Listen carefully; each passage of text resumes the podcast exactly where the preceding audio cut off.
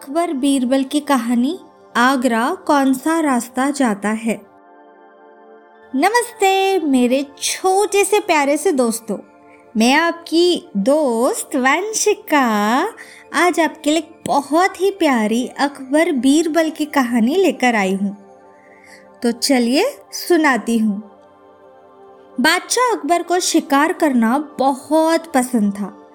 एक बार की बात है, बादशाह अकबर अपने सैनिकों के साथ शिकार पर निकले।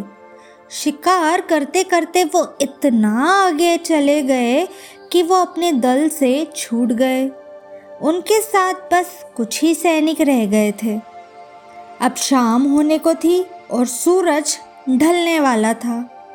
साथ ही अकबर और उनके साथ के सैनिकों को भूख भी सताने लगी थी। काफ़ी दूर निकल आने पर बादशाह अकबर को यह एहसास हुआ कि वो रास्ता भटक गए हैं। वहाँ आसपास कोई नज़र भी नहीं आ रहा था जिससे रास्ते के बारे में पूछा जा सकता था। थोड़ी दूर और चलने पर उन्हें एक तिराहा नज़र आया। बादशाह को ये देखकर थोड़ी खुशी हुई कि चलो, इनमें से कोई ना कोई रास्ता राजधानी तक तो जाता ही होगा। लेकिन सभी इसी उलझन में थे कि किस रास्ते पर चला जाए।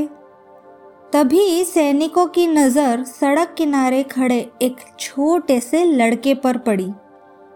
वह लड़का बड़ी हैरानी से महाराज के घोड़े और सैनिकों के हथियारों को देख रहा था।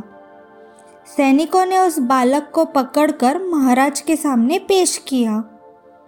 बादशाह अकबर ने लड़के से पूछा, ए लड़के, इनमें से कौन सा रास्ता आगरा जाता है? यह बात सुनकर वह बच्चा जोर जोर से हंसने लगा। यह देखकर राजा को बहुत गुस्सा आया, लेकिन उन्होंने शांत भाव से उससे उसकी हंसी का कारण पूछा। लड़के ने जवाब दिया, यह रास्ता चल नहीं सकता है, यह तो आगरा कैसे जाएगा? आगरा पहुंचने के लिए तो आपको खुद चलना पड़ेगा।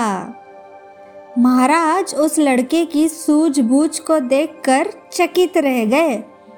उन्होंने प्रसन्न होकर उस बच्चे का नाम पूछा। लड़के ने जवाब में अपना नाम महेश दास बताया। महाराज ने उसे इनाम में सोने की अंगूठी दी और दरबार में आने का न्योता दिया। इसके बाद बादशाह अकबर ने लड़के से पूछा, क्या तुम मुझे बता सकते हो कि किस रास्ते पर चलने से मैं आगरा पहुंच पाऊंगा?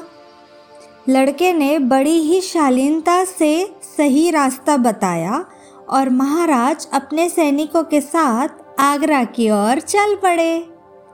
यही लड़का बड़ा होकर बीरबल के नाम से प्रसिद्ध हुआ और बादशाह अकबर के नवरत्नों में से एक कहलाया। कहानी से क्या सीख मिलती है दोस्तों? इस कहानी से हमें यह सीख मिलती है कि ज्ञान और सूझबूझ का सम्मान करना चाहिए। तो दोस्तों, कैसी लगी आपको आज की हमारी यह कहानी? मुझे कमेंट्स करके ज़रूर बताइएगा। मैं फिर मिलूंगी एक अनोखी कहानी के साथ और एक अनोखी सीख के साथ। तब तक के लिए टेक केयर, बाय।